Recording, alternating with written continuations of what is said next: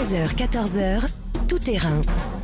Fabienne Lemoyle sur Europe Bonjour à toutes, bonjour à tous. Ravi de vous accueillir dans Tout Terrain, l'émission des reporters d'Europe 1. Et d'abord, un grand merci aux fidèles et à ceux qui nous ont rejoints depuis la rentrée. Vous êtes plus de 300 000 chaque semaine à suivre les coulisses des reportages des journalistes de la rédaction. Encore merci. Et cette semaine, nous partons à Vesoul dans quelques minutes, à quelques heures du verdict de Jonathan Daval. Arthur Mbaché suit le procès marqué par le face-à-face entre l'accusé et les parents de la victime. Gros plan sur les petits commerces. Ils ont donc dit oui un protocole sanitaire renforcé pour ouvrir le plus vite possible. Mais quand le président tranchera mardi, nous dira Carole Ferry, alors que certains professionnels rencontrés par Jeanne Bergaoui ont décidé de braver l'interdiction. Et puis comment le reste de l'Europe fait face à la deuxième vague? Nous serons en Italie marqués au fer rouge par la première vague et en Suède où on vit sans masque mais pas sans restriction, nous dira Johanna Chabas. Enfin pour terminer, Guillaume Bier nous emmènera au cœur de la brigade qui traque les gros fraudeurs fiscaux. Voilà pour le programme, tout terrain, c'est parti. Europe 1, tout terrain.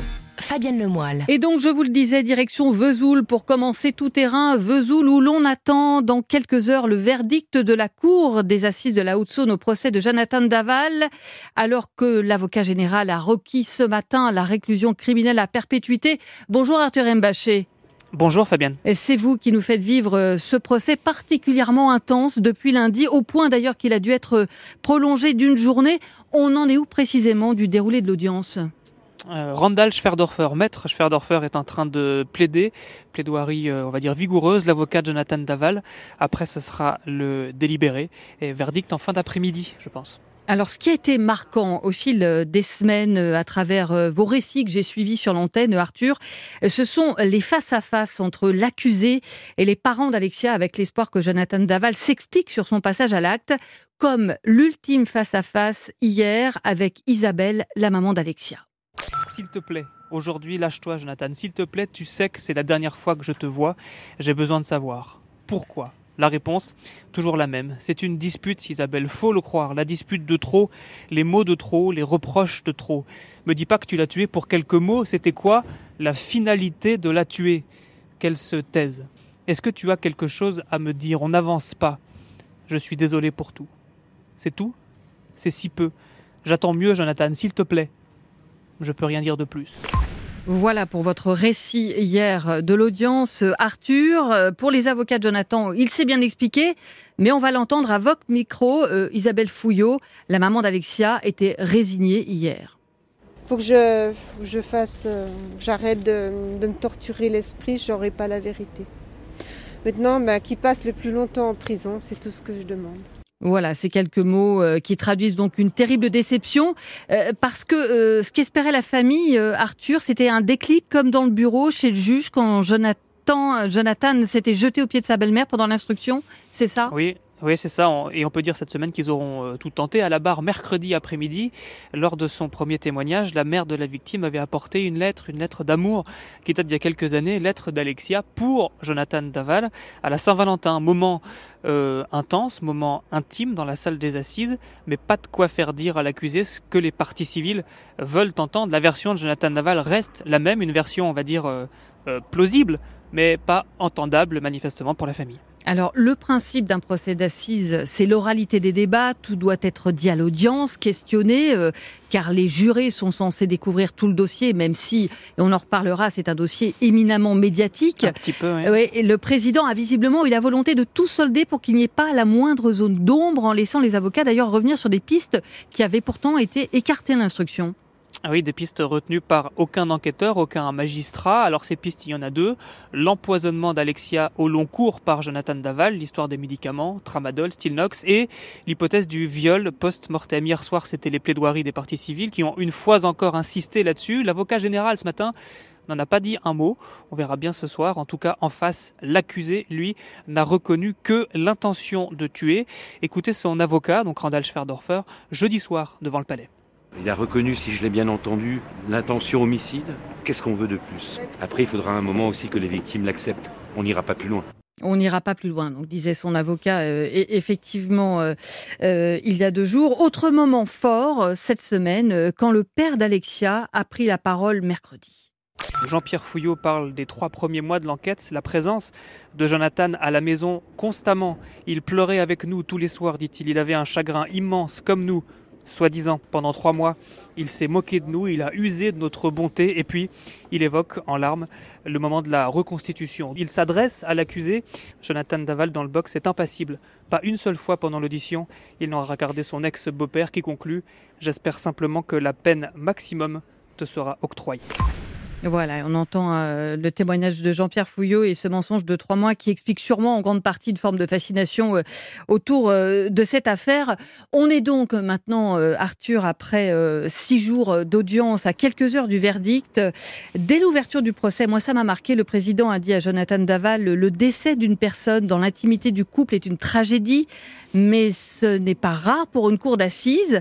Vous ne serez pas jugé différemment en raison du retentissement médiatique est-ce que cette couverture médiatique qu'on a vue particulièrement importante, vous l'avez aussi ressentie dans le prétoire? Alors, il faut commencer, c'est vrai, Fabienne, par euh, citer le président de la Cour lundi. Il s'adresse pour la toute première fois à l'accusé. Le retentissement médiatique ne doit rien changer. Votre expression doit être libre. Oubliez tout cela. Concentrez-vous sur ce qui sera dit. Regardez vos juges. Regardez les jurés. Ce sont eux qui vous jugeront. Les médias, ils ont été aussi, euh, il en a aussi été question euh, ce matin, les, réquisitions de l'avocat général. Mesdames et messieurs les jurés, bien entendu, cette décision sera regardée, a dit Emmanuel Dupic. Et puis, entre-temps, on a eu euh, l'omniprésence médiatique des partis civils qui avaient décidé de prendre la parole, euh, beaucoup, à chaque suspension d'audience ou presque, des interviews, des duplex. Ça a pu surprendre un peu. Je crois que ce qui explique ça, c'est l'obsession de la famille sauver euh, l'image d'Alexia, ne pas laisser s'imprimer le, scénario d'une jeune femme autoritaire et dominatrice. Alors, est-ce que ça va changer quelque chose? Est-ce que ça va peser? Il y a l'opinion publique et puis il y a le jury qui va rendre sa décision tout à l'heure. Merci beaucoup euh, Arthur Mbaché de nous avoir euh, restitué, je dois dire aussi euh, sobrement ce qui se passait devant cette cour d'assises. Vous l'avez dit, la parole va désormais être au juré dans le secret des délibérations avec un verdict qui est attendu dans les heures qui viennent. On le rappelle, Arthur, ce réquisitoire hein, quand même très lourd, c'est-à-dire que la réclusion criminelle à perpétuité demandée par euh, l'avocat général. Et à 8h15 demain matin euh, sera euh, invité sur notre antenne, après justement ce verdict qui va tomber cet après-midi, l'avocat de Jonathan Daval. Merci beaucoup Arthur Mbaché. Merci Fabienne. Europe 1. À suivre, on va voir comment se préparent les petits commerces à rouvrir. Vous le savez, Emmanuel Macron doit se prononcer mardi sur cette date de réouverture. Protocole sanitaire renforcé pour les petits commerces avec une jauge euh, qui désormais sera de 8 mètres carrés contre, 1 mètre, contre 4 mètres carrés doublement. Donc beaucoup d'efforts, mais aussi beaucoup de colère euh, ces dernières semaines à travers les témoignages que vous allez entendre dans un instant. Et surtout, vous allez suivre, et c'est particulièrement étonnant, certains professionnels qui avaient décidé de braver l'interdiction alors que pourtant pendant le premier confinement, ils n'avaient pas euh, commencer à travailler en toute illégalité. C'est Jeanne Bergaoui euh, qui a recueilli leurs témoignages et vous verrez que c'est assez surprenant et que ça traduit effectivement euh, le sentiment de survie que parfois certains ont avec ce deuxième confinement. Europe 1, tout terrain. Fabienne Lemoyle. C'est donc mardi qu'Emmanuel Macron va en dire plus sur la manière dont nous allons sortir progressivement du confinement avec en ligne de mire Noël. Intervention très attendue notamment par les petits commerçants qui, cette semaine encore, manifestaient pour pouvoir rouvrir. Les hommes en noir, ça va remplacer les gilets jaunes. Aujourd'hui, les chefs d'entreprise sont dans la détresse, quasiment à l'agonie, et il va y avoir de la casse très rapidement. On est à la veille de Noël, les commerçants n'ont plus de chiffre d'affaires depuis des mois, et c'est à Noël qu'ils font vraiment leur, leur chiffre d'affaires. Donc là, aujourd'hui, il faut nous laisser travailler. Bonjour Carole Ferry. Bonjour Fabienne, bonjour à tous. Du service économie d'Europe 1. Alors, ce qu'attendent ces commerçants, comme ceux qu'on vient d'entendre, c'est désormais une date, 27 novembre, 1er décembre. Jean Cassex a dit hier qu'on était en bonne voie pour une réouverture, car au fil de la semaine, l'horizon s'est éclairci avec peut-être même l'espoir de rouvrir euh, dès le week-end prochain. Tout ça grâce au report du fameux Black Friday, euh, ce qui prend la forme notamment sur Internet euh, de soldes géants à un mois de Noël. C'était quoi l'enjeu avec ce Black Friday? Ah bah, L'enjeu du Black Friday, c'est énorme. Hein. C'est la plus grosse journée commerciale de l'année. L'an dernier, il a rapporté en France 6 milliards d'euros, 1 milliard en ligne 5 milliards dans les magasins physiques. Donc vous voyez, hein, c'est loin d'être seulement sur Internet. Alors peut-être que pour certains, bien ça ne vous parle pas du tout, mais aujourd'hui, euh, c'est une part euh, de la population euh, immense qui attend le jour du Black Friday, les promos à gogo pour faire leurs achats de Noël. Il était donc prévu cette année le 27 novembre. Bercy a tenté de décaler par souci d'équité, puisqu'à cette date, les commerces devaient être encore fermés. Hors de question, a répondu à ce moment-là Amazon. Les petits commerçants et les plus gros aussi, d'ailleurs, sont alors montés au créneau pour réclamer de pouvoir ouvrir eux aussi le 27, le jour du Black Friday. Et puis finalement, bah, cette colère, elle a bien été entendue. Bercy a finalement obtenu euh, le report du Black Friday au 4 décembre y compris pour la locomotive Amazon, en échange donc d'une ouverture anticipée des commerces physiques. Dont on attend encore la date. Avec le Black Friday, ça n'était pas possible. Ah bah, c'était beaucoup trop risqué au niveau sanitaire, vous imaginez. Premier jour de réouverture avec des promotions partout, c'était euh, vraiment pas raisonnable. Et d'ailleurs, tout le monde semble avoir compris, hein, puisque c'est maintenant réglé. Alors, cette colère des petits commerces, elle s'est exprimée, je l'ai dit, lors de plusieurs manifestations, notamment à Lyon. Bonjour Jean-Luc Boujon. Bonjour Fabienne. Alors on a beaucoup parlé euh, de front, de risque de gilet jaunisation de cette colère. Dans quel état d'esprit étaient euh, les commerçants que vous avez rencontrés, même si on n'aura pas la prétention de dire qu'ils représentaient la totalité de la profession? Non, effectivement, ils n'étaient pas tous là, mais il y avait quand même un panel assez représentatif de ce qu'on appelle les indépendants. Euh, il y avait des restaurateurs, des patrons de bars, des professionnels de la nuit, ça c'était le gros du cortège. Euh, il y avait aussi des coiffeurs, des fleuristes, des libraires, des responsables de magasins de vêtements, des professionnels de l'esthétique. Et l'état d'esprit, bah, c'était d'abord un découragement mêlé d'une vraie colère euh, qui s'est exprimée parfois crûment. Écoutez Charlotte, elle est propriétaire d'un bar dans le 7e arrondissement de Lyon. J'ai les boules, je veux bosser. Je travaille normalement 15 heures par jour et là je branle rien depuis un mois. Je craque. Mon entreprise est en train de couler. Je suis en train d'écumer la deuxième partie de mon PGE. Et si les choses ne reprennent pas leur cours normal, je vais faire un dépôt de bilan. J'ai créé ma boîte, j'ai créé mon bar et je veux pas le laisser tomber, bordel. Ouais, un vrai cri du cœur de, Charlotte qui parle PGE, on va traduire du prêt garanti par l'État, parce qu'effectivement, c'est ça qui les soutient euh, en ce moment, ces commerçants. Euh, sur l'aspect gilet jaune, alors moi, je ne l'ai pas constaté, hein, Fabienne, euh, cet aspect euh, gilet jaune. Les manifestations de commerçants à Lyon sont très encadrées. En tête de cortège, on trouve euh, les responsables de l'UMI, généralement, l'Union des métiers de l'hôtellerie. On trouve aussi les Toques Blanches Lyonnaises, qui sont un groupe de restaurateurs très connus, très établis. Ils font plutôt partie, entre guillemets, des notables de la ville. Donc moi, j'ai pas senti une volonté de renverser la table à tout prix. En tout cas, dans les manifs, on était à peu près sûr, quand on était au cœur des rassemblements, que personne n'allait casser de vitrine de magasin. Certains considèrent que c'est même le drame des commerçants, hein, d'être trop dociles, trop disciplinés. Euh, souvent, ils m'ont dit, on est des bons petits soldats, on bosse parfois des 60 heures par semaine, on paie nos charges, on paie nos cotisations, nos loyers, on fait tout bien. Et puis aujourd'hui, on ne peut pas travailler, on n'a plus de revenus. Ils ont l'impression d'être punis et ils vivent ça comme une injustice, euh, ce que résume assez bien Nadia, esthéticienne à Lyon. Est-ce notre faute, sincèrement? On n'est pas des feignants puisqu'on a créé nos commerces, on prend peu de vacances, on prend très peu de salaire quand on peut. On est aussi une économie pour la France. On verse la TVA, les charges, les impôts, ils n'ont pas le droit de nous traiter de cette sorte. Et du coup, certains sont prêts à ouvrir coûte que coûte. Il y a même, vous m'avez parlé d'une forme de désobéissance civile qui semble s'organiser. Oui, euh, c'est très clair. Par exemple, chez Magali, qui elle aussi euh, tient un salon d'esthétique, pour elle et ses collègues, l'idée commence sérieusement à faire son chemin. On discute de plus en plus de ça entre nous. Si tout Lyon réouvre, si tous les commerçants réouvrent, ils pourront pas être derrière chaque commerçant. Donc peut-être qu'il y en a qui risqueront quelque chose, mais on sera solidaires, on viendra les aider, on viendra les chercher. S'il y a des fermetures administratives, on s'organisera. Mais il faut que tout le monde réouvre. L'idée, c'est de mettre l'État devant le fait accompli. C'est de mettre l'État devant le fait accompli. C'est un instinct de survie qui va commencer là. Voilà, l'exemple ultime de cette volonté de désobéir, c'est celui de Constance, jeune femme très BCBG qui tient un concept store de déco dans un quartier chic de Lyon, le deuxième arrondissement. Elle a clairement pas le profil de la révolutionnaire et pourtant là, elle est vraiment à bout et prête à beaucoup écouter. Je suis pas quelqu'un qui désobéit, j'aime pas ça. Je suis pas quelqu'un qui fait la grève, je suis pas quelqu'un qui manifeste. Mais euh, oui, je pense que là, s'ils veulent pas ouvrir le 1er décembre, on ouvre tous. Ce serait pas civique, mais euh, en fait, je vois pas pourquoi d'autres magasins, d'autres grandes surfaces euh, ont le droit d'ouvrir. Si on a qui peuvent, ben moi aussi. Il y a eu trois manifs en 15 jours. La première, ils étaient 200, la deuxième, 400, et la dernière, lundi dernier, ils étaient plus de 1000. Donc le mouvement, clairement, est monté en puissance. Merci beaucoup, euh, Jean-Luc Boujon. Euh, on vient d'entendre cette colère, euh, Carole Ferry, des commerçants. on comprend qu'elle est montée au fil des jours. ils ont en quelque sorte obtenu gain de cause, même si Emmanuel Macron aura le dernier mot donc la semaine prochaine. Expliquez-nous l'enjeu à quelques jours près entre une ouverture le 27 novembre ou le mardi 1er décembre. Ah bah, c'est énorme parce qu'en fait, c'est un week-end de plus juste avant Noël.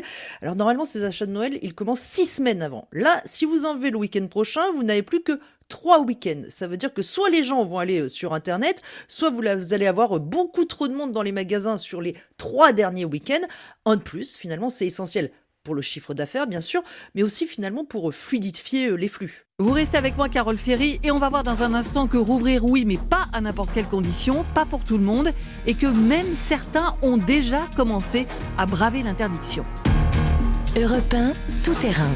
Fabienne Lemoyle. Retour dans tout terrain sur la colère des petits commerçants, on l'a entendu, qui n'a cessé de monter au fil du deuxième confinement. Des professionnels qui attendent donc avec impatience qu'on leur donne enfin le feu vert pour ouvrir un mois de Noël. Toujours avec moi, Carole Ferry. Vous nous direz dans un instant à quelles conditions ces magasins pourraient rouvrir.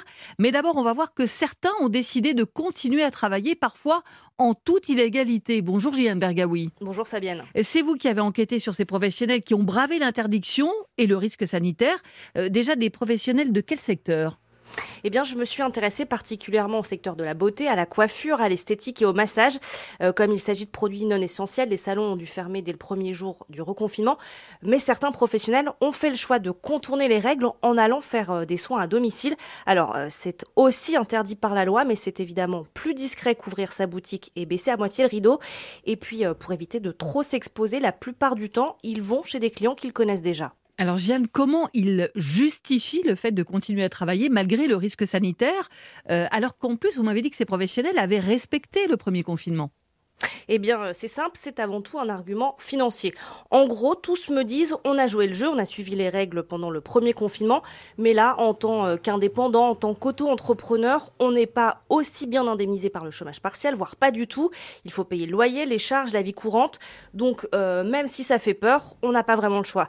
Alors, il y a évidemment des profils très différents. Prenez Fanny, par exemple, elle est coiffeuse à Marseille. D'habitude, elle gère son propre salon. Là, pour éviter les ennuis, elle ne se rend que chez des cliente qu'elle connaît depuis longtemps. Tout passe par téléphone et elle se fait bien sûr payer en liquide. Je suis un peu hors la loi entre guillemets.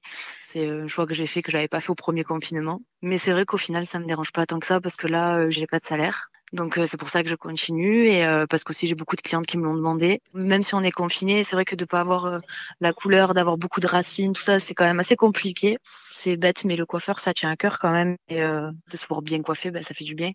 Donc c'est vrai que ça me fait plaisir de pouvoir euh, quand même euh, aussi apporter quelque chose à la cliente. Alors Fanny, elle soulève un, aspect euh, important que tous mes interlocuteurs ont abordé. Il y a évidemment la question de l'argent, mais aussi celle du bien-être. Mm. Pour eux, c'est gratifiant en fait hein, de s'occuper de leurs clients, d'échanger, d'avoir un contact physique.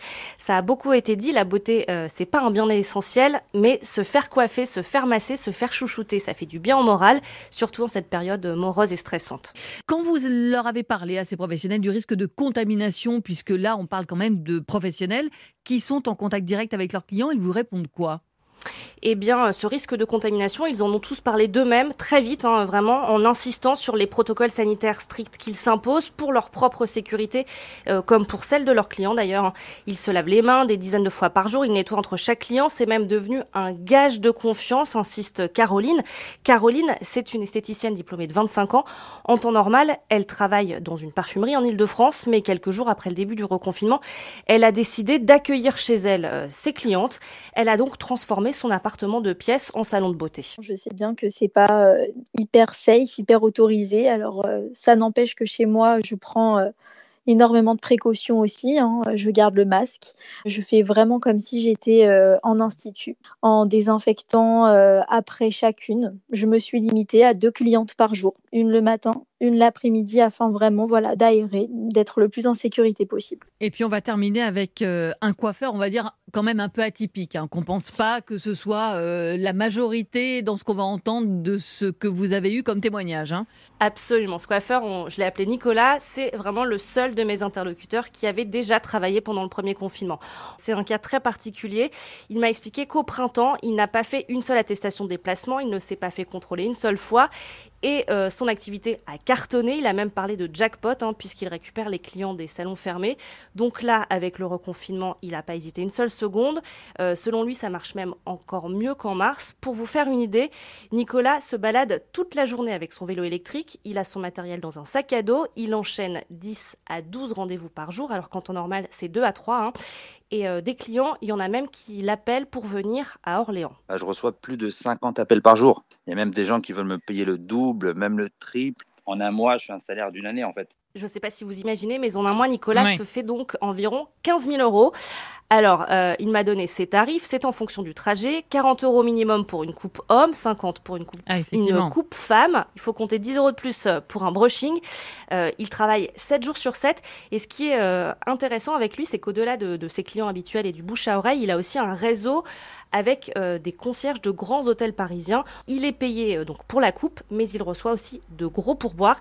Et c'est donc pour ça que ça monte très vite. Voilà, on l'a bien dit, un cas atypique quand même par rapport à la désespérance qu'on a entendue dans beaucoup de témoignages hein, quand même avant. Merci beaucoup Jeanne Bergaoui. Alors Carole Ferry, vous êtes toujours avec moi. Bien évidemment, ces exemples ne sont pas, on l'a dit, la majorité. La plupart des professionnels, Jeanne l'a dit, ont respecté le confinement. Euh, et si ça reprend, ce ne sera pas en tout cas n'importe quelle condition. Bah non, effectivement, parce que le protocole euh, va encore être renforcé. Pour nous, clients, ça va pas changer grand-chose, on va peut-être pas s'en rendre compte, mais pour les commerçants, c'est quand même très contraignant. En fait, jusqu'à présent, ils avaient le droit de laisser rentrer un client pour 4 mètres carrés. Eh bien, il va falloir finalement laisser deux fois plus d'espace, 8 mètres carrés. Ça veut dire donc beaucoup moins de clients dans une journée, mais bon, ils acceptent le prix à payer hein, si ça permet de rouvrir. Et puis en revanche, pour les bars et les restaurants, là, la réouverture n'est vraiment pas pour demain. Non, alors pour eux, c'est euh, beaucoup, beaucoup plus dur parce que quand vous mangez, vous enlevez le masque. Puis il faut être honnête, hein, certains bars n'ont vraiment pas joué le jeu. Résultat, pas question de jouer avec le feu. Donc pour les fêtes de fin d'année, a priori, eh bien, ils resteront fermés. Ce qui est envisagé, c'est plutôt une réouverture euh, vers le 15 janvier, voire plus tard, peut-être même au printemps. Une incertitude euh, extrêmement pesante pour Marie-Pierre Bouvier. Elle tient un restaurant à Porte-les-Valences dans la Drôme. La nuit, elle travaille comme aide à domicile. La journée, elle livre quelques repas aux entreprises du coin. On a une sacrée euh, perte de chiffre d'affaires. On est à peu près à 90%. On a ce bar-restaurant depuis 6 ans. Je vous garantis qu'on trime comme des dingues. On ne prend 6 ans, on n'a jamais pris une semaine de vacances. Alors ça fait 6 ans de notre vie, de notre temps qui est perdu. Si on nous fixait vraiment une date, voilà, on leur laisse ouvrir à telle date au 15 janvier. On leur fout la paix, là ils ont assez trinqué, on les ouvre. Ok, mais là, on ne sait pas. Il n'y a rien qui est fait pour nous rassurer. Alors, est-ce qu'ils auront une date la semaine prochaine? Eh ben, c'est à voir. hein. Ce qui est sûr, c'est que Bercy réfléchit à des aides supplémentaires spécifiques pour les bars, hôtels, restaurants. Ce serait plus euh, jusqu'à 10 000 euros par mois, mais un pourcentage du chiffre d'affaires perdu.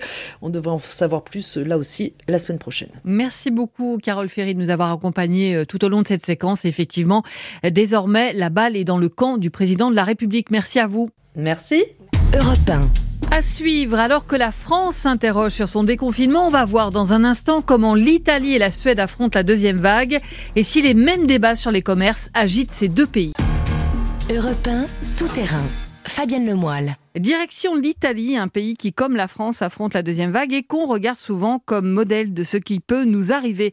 Bonjour Jean-Sébastien Soleil. Bonjour. Vous rentrez de Naples et de Rome et on va voir avec vous que la situation entre les deux villes n'a rien à voir. Naples épargné lors de la première vague prend de plein fouet la deuxième. Alors qu'à Rome, vous me l'avez dit, c'est un peu la vie en France quand on était encore sous le couvre-feu. Mais d'abord, est-ce que ce débat qui agite la France sur l'ouverture ou pas de tel ou tel magasin est aussi vif en Italie Non, absolument pas. Les Italiens sont dans une toute autre posture et c'est en partie lié au choix du gouvernement. Le confinement partiel en fonction de la situation épidémiologique. Ce qui est assez surprenant, c'est que les Italiens acceptent très bien ces différences de traitement. Là où nous, Français, aurions sans doute du mal que d'une région à une autre, il y ait des différences. Voyez ce qu'a donné le débat Marseille-Paris Mm. au moment du couvre-feu. Écoutez comment Alfredo, vendeur de costumes, prend les choses alors qu'il doit fermer temporairement un magasin au bord de la faillite. Si à côté ils ont eu plus de chance ou s'ils ont été plus efficaces pour contenir l'épidémie, ce n'est pas à eux de payer les erreurs des autres. Cette pandémie nous pousse à être égoïstes et au lieu d'être égoïstes, nous devons tous prendre nos responsabilités. Ensuite, il y a des magasins que les Italiens ont choisi de garder ouverts. Les librairies, par exemple, les magasins de sous-vêtements. C'est possible aussi d'acheter des habits pour enfants, mais pas pour les adultes. Quant au supermarché, ils ne bâchent pas certains rayons. Ils continuent à fonctionner normalement. Ils vendent de tout, comme d'habitude. Autre débat qui a agité la France cette semaine, la célébration des offices, notamment la messe. Qu'en est-il en Italie? Là encore, l'Italie prend le contre-pied. Messes autorisées alors qu'elles étaient interdites au premier confinement. Là, la question s'est posée, mais au final, les autorités ont maintenu les offices religieux sous des règles strictes. Distance d'un à deux mètres entre chaque fidèle dans l'église. Tout le monde porte le masque à l'intérieur. Et puis, il y a le moment le plus délicat, la communion. C'est traditionnellement possible pour le prêtre de déposer l'hostie directement dans la bouche. C'est désormais interdit. Le curé dépose l'hostie dans la main. Les autorités ont aussi demandé à l'Église de déplacer la quête. Ça se fait après la communion pour ne pas toucher les pièces de monnaie et ensuite prendre l'hostie pour la mettre en bouche. Et le maintien des messes, c'était primordial pour le père Nicolas qui officiait à Naples. Pour les croyants, la possibilité de prier et même de se retrouver tous ensemble avec les autres fidèles, le tout en respectant les normes de sécurité, c'est très important, ça donne plus de force pour faire face aux moments difficiles que nous traversons. Rendez-vous compte, nous avons eu nos églises fermées pour Pâques. Maintenant, nous devons attendre et voir ce qu'il va se passer début décembre. On espère que le Seigneur va nous aider pour que nous puissions célébrer Noël de la même manière que nous célébrons la messe le dimanche. En revanche, si ça empire, pour un croyant, ne pas fêter Noël, c'est comme si on nous arrachait un morceau de nous-mêmes. Voilà, des mots très forts hein, euh, de ce prêtre que vous avez rencontré à Naples. Euh, ce qui vous a marqué aussi, euh, Jean-Sébastien, c'est, et vous le disiez, que contrairement à la France, le régime de restriction, ouverture de magasins, de restaurants, est différent suivant les régions. En gros, on n'a pas les mêmes restrictions suivant la virulence de l'épidémie dans la région où l'on vit. Non, il y a trois couleurs selon le risque. Ça va du jaune au rouge en passant par le orange. C'est le ministère de la Santé qui détermine la couleur. Et cette couleur fixe un socle de règles. Pour faire simple, à Rome, c'est exactement comme en France avant le reconfinement. Un couvre-feu le soir, peu de restrictions en journée et possibilité d'aller au restaurant jusqu'à 18h. Ensuite, c'est livraison ou à emporter. Alors qu'à Naples, où le virus est très actif, c'est peu ou prou comme en France aujourd'hui. Ça crée des différences, même entre régions confinées. Du coup, pas de point de fixation dans le débat, comme c'est le cas chez nous, sur l'opposition entre grande distribution et petit commerce. Mais concernant le port du masque, c'est la même règle partout en Italie, c'est comme en France. Oui, là c'est obligatoire partout. Les rues, les places, les parcs, c'est assez respecté. Dans certaines régions, c'est même interdit de l'enlever pour manger et fumer dans l'espace public. Il faut donc se mettre à l'écart pour pouvoir se nourrir ou allumer sa cigarette. Sinon, c'est une amende qui peut aller de 400 à 1000 euros en cas de récidive. C'est très respecté, du coup, ça ne crée pas de vrai changement par rapport à l'ambiance qu'on connaît en France. Alors, vous êtes arrivé à Naples alors que le confinement venait d'être décrété, on l'a dit, zone rouge, parce que la situation dans les hôpitaux est très critique. Très critique, d'abord parce que l'afflux de malades est tel qu'en milieu de semaine dernière, les patients Covid qui se présentaient dans un petit hôpital ne pouvaient pas être pris en charge à l'intérieur du bâtiment. Plus de lits. Certains étaient placés sous respirateur en étant assis à l'arrière de leur voiture sur le parking de l'établissement. L'image était euh, quand même assez impressionnante. Puis dans un autre hôpital où je me suis rendu, un homme a été retrouvé mort du coronavirus dans les toilettes. Certaines infirmières à qui j'ai parlé fondaient en larmes au bout de 30 secondes de discussion, tellement elles étaient à bout. L'agent qui gérait le parc des ambulances, il était débordé derrière son bureau dans l'après-midi de samedi. En moins d'une heure, il a fait partir cinq ambulances. Elles ont transporté des malades vers d'autres établissements de la région. Et je dois dire que c'était assez impressionnant de voir ces équipages partir à chaque fois entièrement recouverts de leur combinaison blanche. Donc en vous écoutant, on comprend la vague que prend de plein fouet effectivement la région de Naples. Mais vous qui avez fait le tour de l'Europe en juin dernier, je m'en souviens, vous nous en aviez parlé d'ailleurs dans tout terrain, mhm. c'était au moment du déconfinement, du premier déconfinement. Vous étiez passé en Italie justement. Euh, vous avez senti dans quel état d'esprit les Italiens Comment ils vivent cette deuxième vague quand on voit tous les débats qu'on a actuellement chez nous en France? Que ce soit en juin ou aujourd'hui, c'est vraiment la même impression. Les Italiens sont marqués au fer rouge par la violence mm. de la première vague. Ils respectent au maximum les distances. Si vous faites un pas de trop vers eux, ils reculent systématiquement. Mm. C'est un réflexe poliment.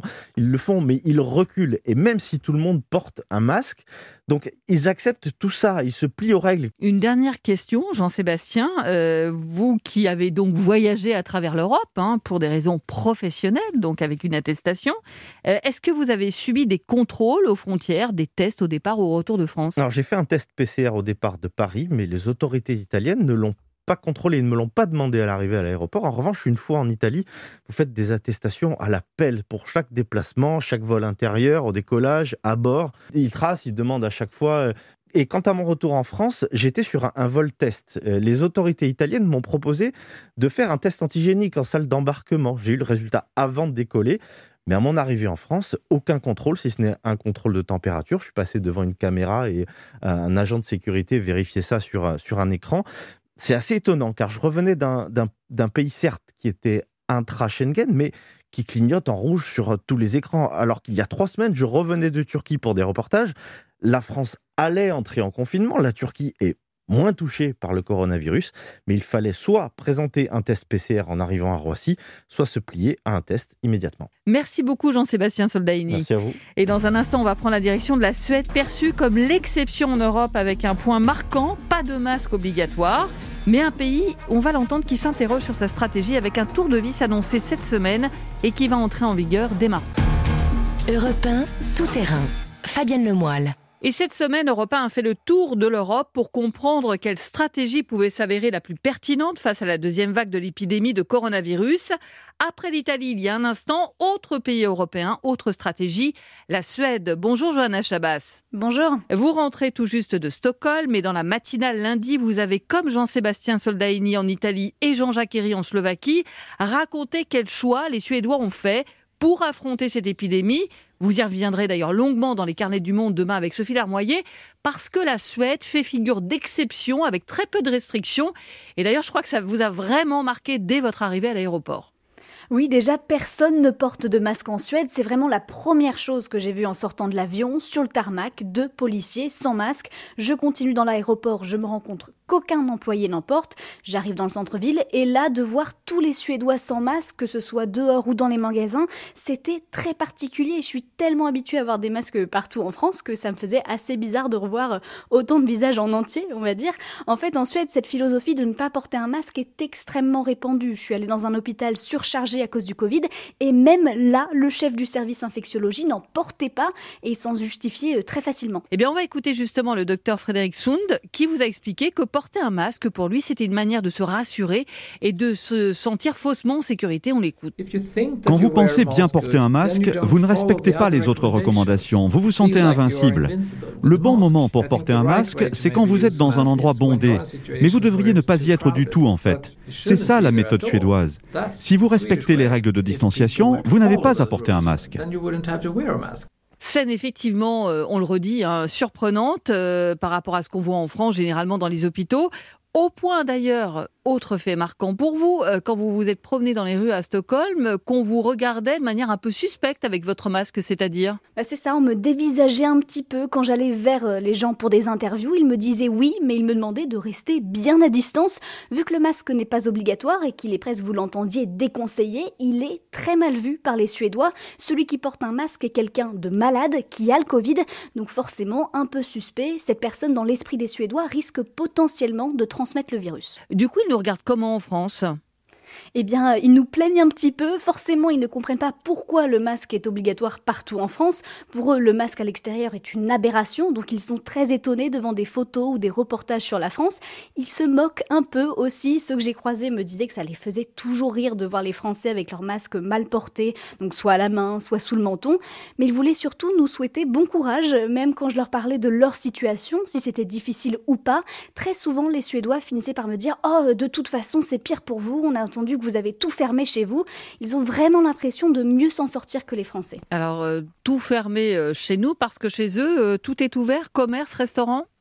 Oui, c'est ça, il n'y a aucune interdiction d'ouverture, quel que soit le commerce. Ça va évidemment du magasin de première nécessité, mais aussi à la boutique déco, de vêtements, d'objets souvenirs. Pareil pour les restaurants, ils sont ouverts en terrasse, mais aussi à l'intérieur.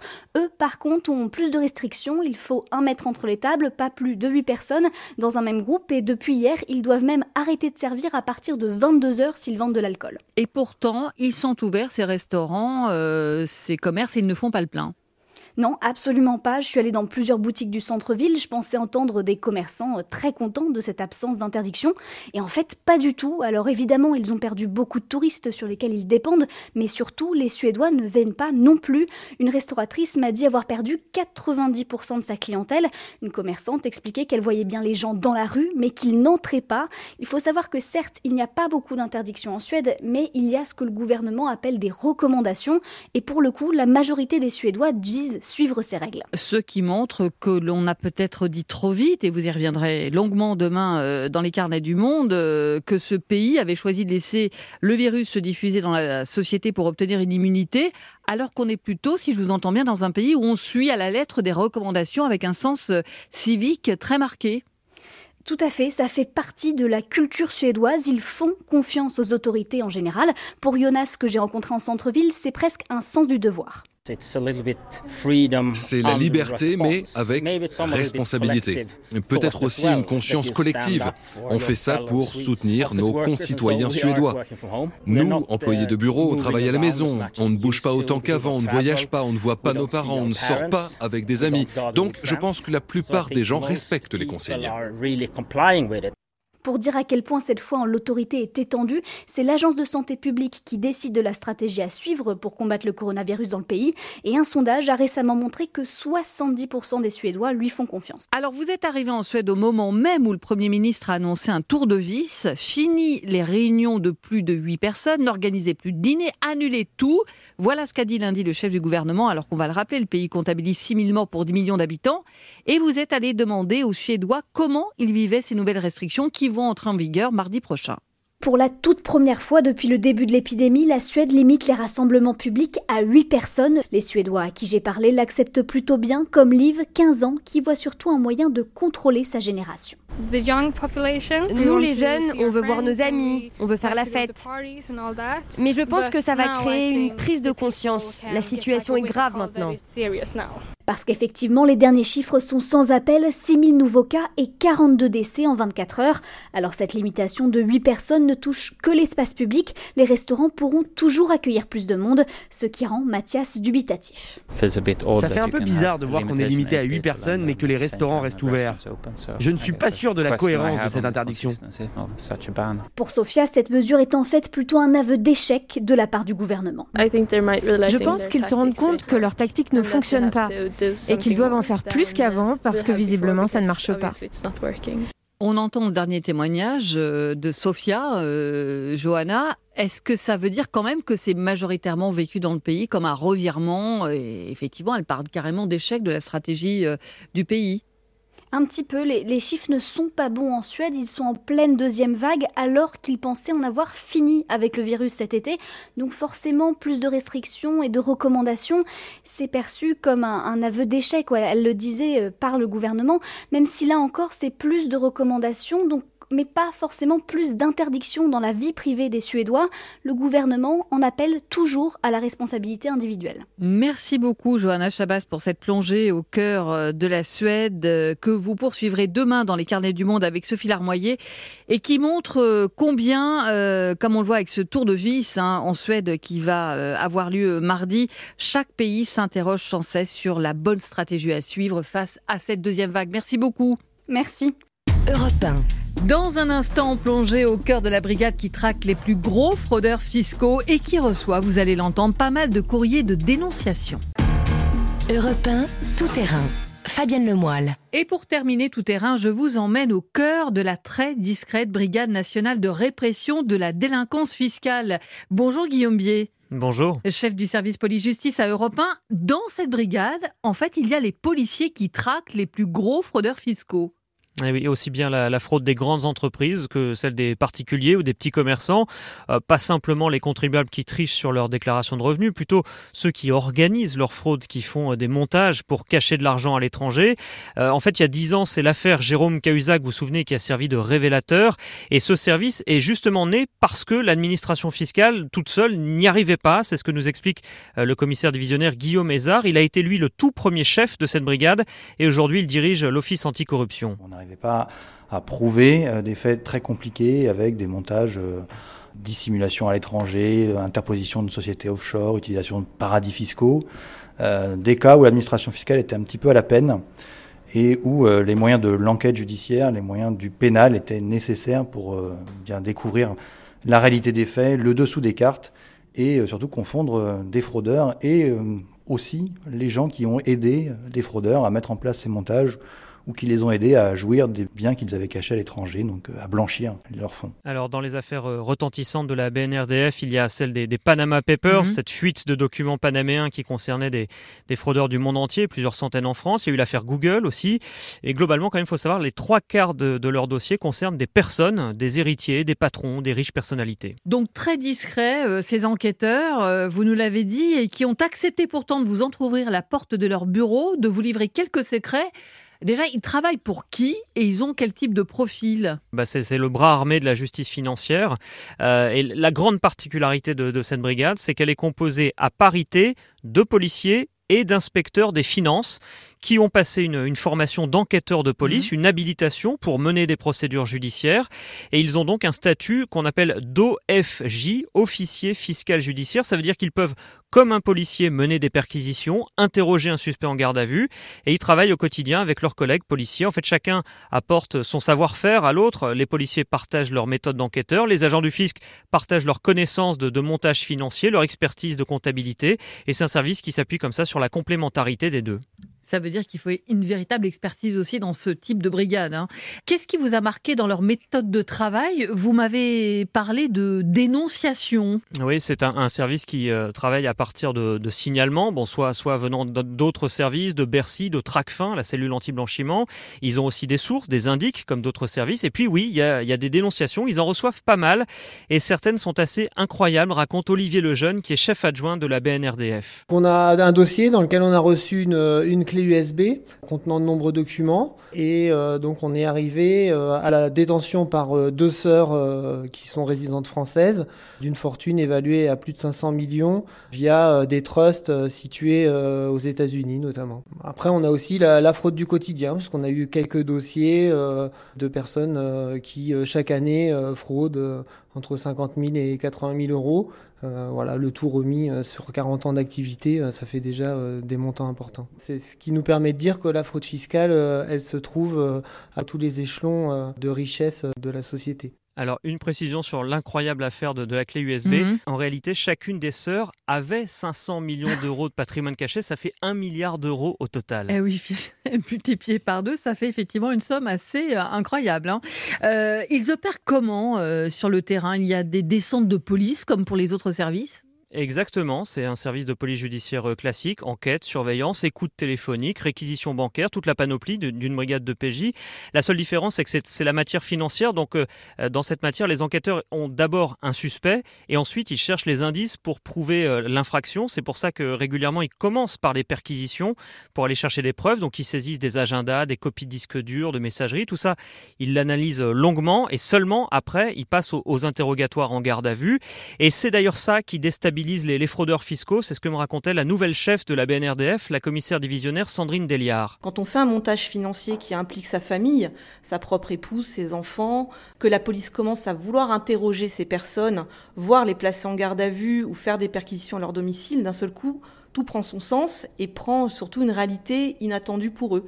Généralement, ça a un impact euh, sentimental, hein, on ne va pas se, le cacher, hein, les délinquants restent des êtres humains comme tout le monde. Et il arrive régulièrement qu'après notre passage, il y ait euh, une volonté soit de régularisation de la situation, soit de négociation avec les juges ou directement avec l'administration fiscale. Oui, ce qui veut dire qu'ils ne se considèrent pas comme euh, des délinquants classiques, alors qu'ils le sont en fait, hein, Guillaume. Qu'est-ce qui vous a étonné par rapport à d'autres services d'enquête? Bah, c'est vraiment ce côté euh, atypique d'un service de police judiciaire qui est à moitié composé euh, d'enquêteurs qui ne sont pas policiers à la base et qui viennent du fisc. Je peux vous dire que ça transparaît pas du tout quand on est avec eux. J'ai rencontré euh, deux de ces enquêteurs, un chef de groupe et son adjointe. Elle, elle est major de police et lui, il vient de Bercy. et on dirait vraiment deux policiers, je veux dire deux enquêteurs de terrain. Il n'y en a pas un qui est en expert comptable, costume cravate, si vous voulez. et cette mixité, elle est, atypique. Ça fait l'originalité et la force de cette brigade. C'est assez original. Merci beaucoup beaucoup Guillaume Bier pour euh, cette plongée passionnante au cœur de cette brigade, on l'a bien vu, si particulière. Merci à vous. Merci. Europe Tout terrain, c'est fini pour aujourd'hui. Merci à tous les reporters et spécialistes d'Europe 1 qui ont participé à l'émission. Arthur Mbaché, Carole Ferry, Jean-Luc Boujon, Jeanne Bergaoui, Jean-Sébastien Soldaini, Johanna Chabas et à l'instant Guillaume Bier. Un grand merci aussi à Rémi Duprat et Julien Blanc pour la réalisation, Capucine Patouillet pour la coordination. Je vous rappelle que vous pouvez réécouter Tout Terrain en podcast sur europe1.fr. Dans un instant, à 14h, clap l'émission Cinéma d'Europe 1. Bonjour Mathieu Charrier au programme aujourd'hui. Bonjour Fabienne, bonjour à tous. Et eh bien écoutez, aujourd'hui je vous raconterai l'histoire de la période du pré-code à Hollywood dans les années 30, une période de grande liberté où les films pouvaient parler de tout un tas de sujets interdits juste avant la mise en place de la censure. Vous verrez, c'est une histoire assez incroyable. Et puis c'est Riyad Satouf qui a accepté de répondre à notre questionnaire Les films de ma vie. Ça, ce sera aux alentours de 14h30. Merci Mathieu et à tout de suite. Fabienne Lemoyle sur Europe 1.